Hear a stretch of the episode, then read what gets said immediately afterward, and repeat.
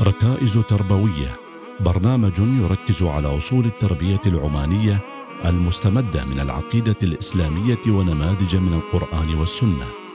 مع المرشدة الدينية إيمان المسكرية من دائرة التعليم والإرشاد النسوي بوزارة الأوقاف والشؤون الدينية. بسم الله الرحمن الرحيم. الحمد لله رب العالمين. والصلاة والسلام على سيدنا محمد وعلى آله وصحبه وسلم. السلام عليكم ورحمة الله وبركاته. أعزائي المستمعين، أهلا وسهلا بكم معي في برنامجكم ركائز تربوية نحو جيل قرآني متميز. حلقة اليوم أعزائي المستمعين، هل للنية عند طلب الولد دور في مستقبله؟ نذر الولد في سبيل الله.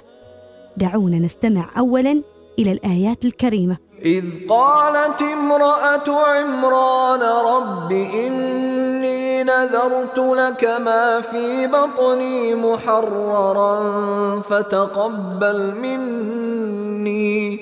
إنك أنت السميع العليم.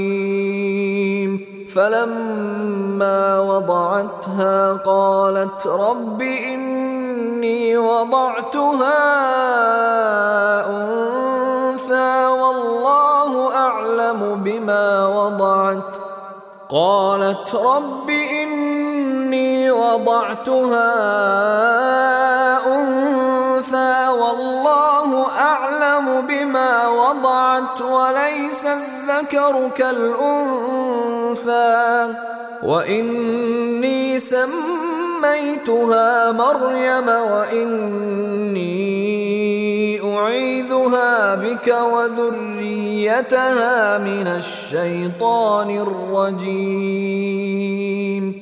فتقبلها ربها بقبول حسن وأنبتها نباتا حسنا وكفلها زكريا. وكفلها زكريا كلما دخل عليها زكريا المحراب وجد عندها رزقا. قال يا مريم أنى لك هذا؟ قالت هو من عند الله.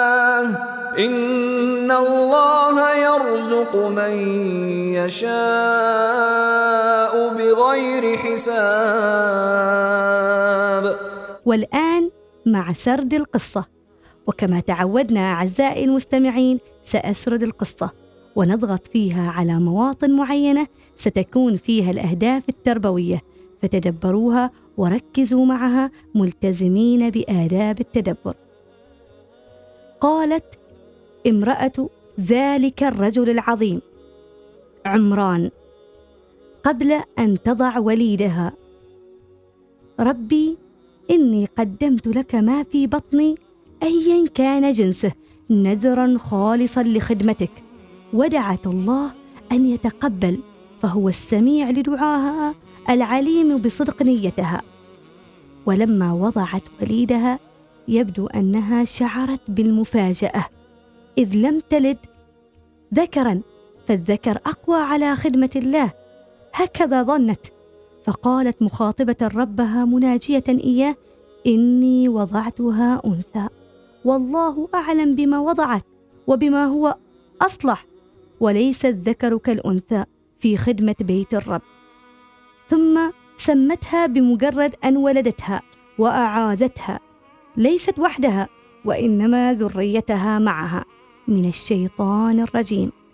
فتقبلها ربها نسبها إلى ربها. ولم يقل قبلها. والقبول كان حسنا مقابلة للنية الحسنة. وكانت نتيجة ذلك القبول هي الإنبات الرباني الحسن والرعاية الربانية الكاملة. قالت امرأة عمران فكأن هناك بينها وبين ربها حالا لا يعرفه البشر شأن كل الصالحين. ولذلك عبر بقوله قالت وليس دعت. أين أمهاتنا من ذلك؟ هل يمكن أن ننشئ بيننا وبين الله حالا يجعلنا نخاطبه في كل أحوالنا؟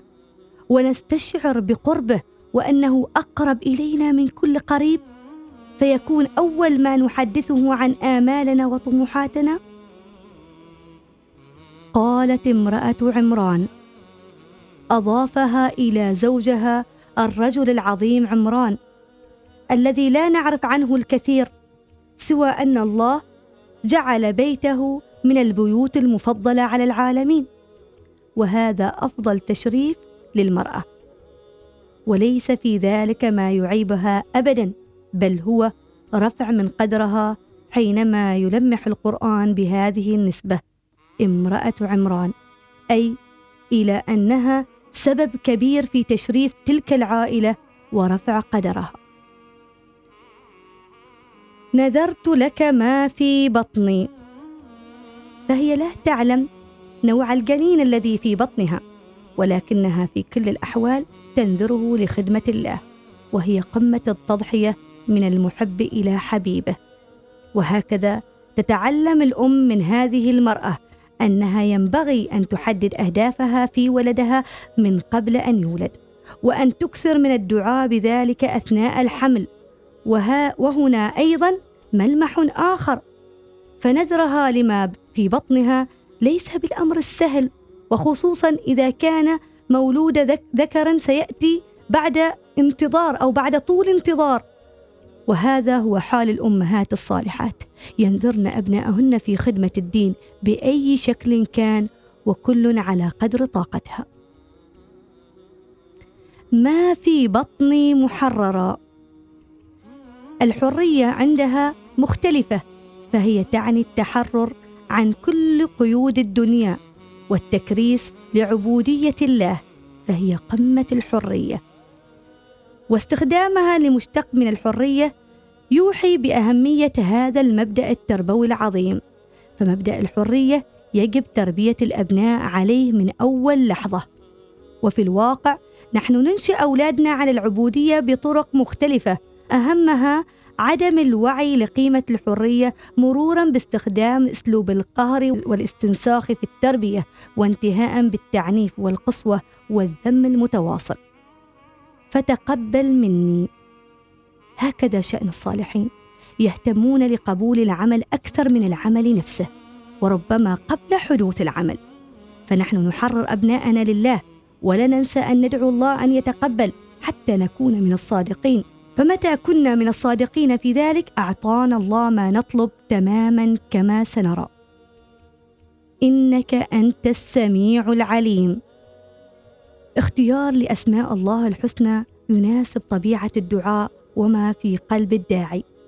فهي ترغب أن يسمع الله دعاءها وتعلم أنه يسمع مناجاتها المستمرة طيلة الوقت وهي تعلم أنه عليم بما في نيتها ومطلع عما يعتلج فؤادها. ولذا سيرد عليها بالقبول. فلما وضعتها قالت ربي كلامها مع الرب لا ينقطع قبل الولادة وبعدها فلم يهم ذكرا كان أو أنثى. وهذا شأن الأم الصالحة التي ستنجب من يغيرون التاريخ.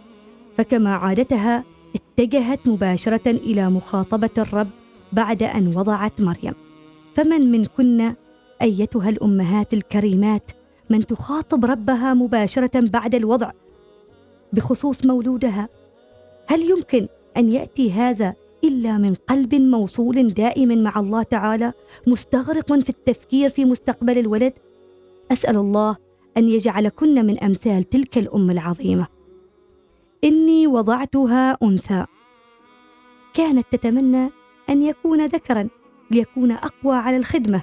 لكن طالما أنها أنثى فليكن كذلك. وقد يظن البعض أن في ذلك اعتذار وليس كذلك. فهي الأم الموصوله بربها المناجية إياه طيلة الوقت تكلمه فيما حدث ولم يكن متوقعا لها وقالت وضعتها وليس وضعت تنبيها على استسلامها المباشر لقدر الله تعالى وفهمها الدقيق لتلك القضية القدرية الشائكة. والحال اللازمة هنا تقتضي أنها تخبر ربها أن ذلك أمر ليس بيدها ولن يتغير فكأنها تطلب الحل من ربها بأسلوب غير مباشر كما سنرى بعد قليل. والله أعلم بما وضعت.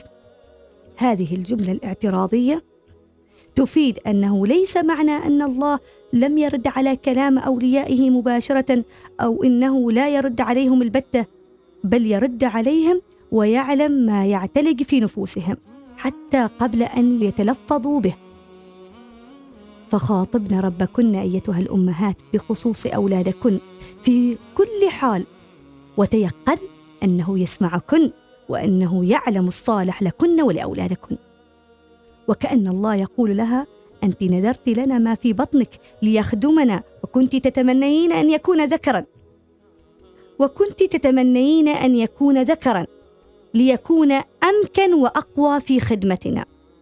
ونحن تقبلنا منك النذر وسنحقق لك بغيتك.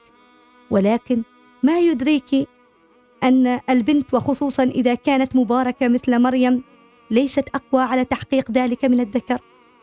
وفي هذا تنبيه مبطل لأصحاب القلوب الواعية فقط بأهمية الأنثى. وأهمية تربيتها تربية حسنة وما يترتب على ذلك من صلاح للمجتمع كله ليس لها وحدها بل وللأجيال القادمة كذلك. وليس الذكر كالأنثى. لتعلمن أيتها الأمهات كيفية الخطاب مع الرب بخصوص أولادكن فهذه الأم الفاضلة لم تشأ أن تصرح في كلامها مع ربها بأن البنت ستطرد من خدمة البيت طبقا للقانون فهي كلها طمعا في فضل ربها ويقينها بأن هذا الذي تخاف منه لن يحدث. وهذا اليقين تسبب فيه حالها مع ربها وعلمها بصفاته العلى وأسمائه الحسنى. أعزائي المستمعين في الحلقة القادمة سنعرف تكملة هذه القصة فتابعونا في الحلقة القادمة.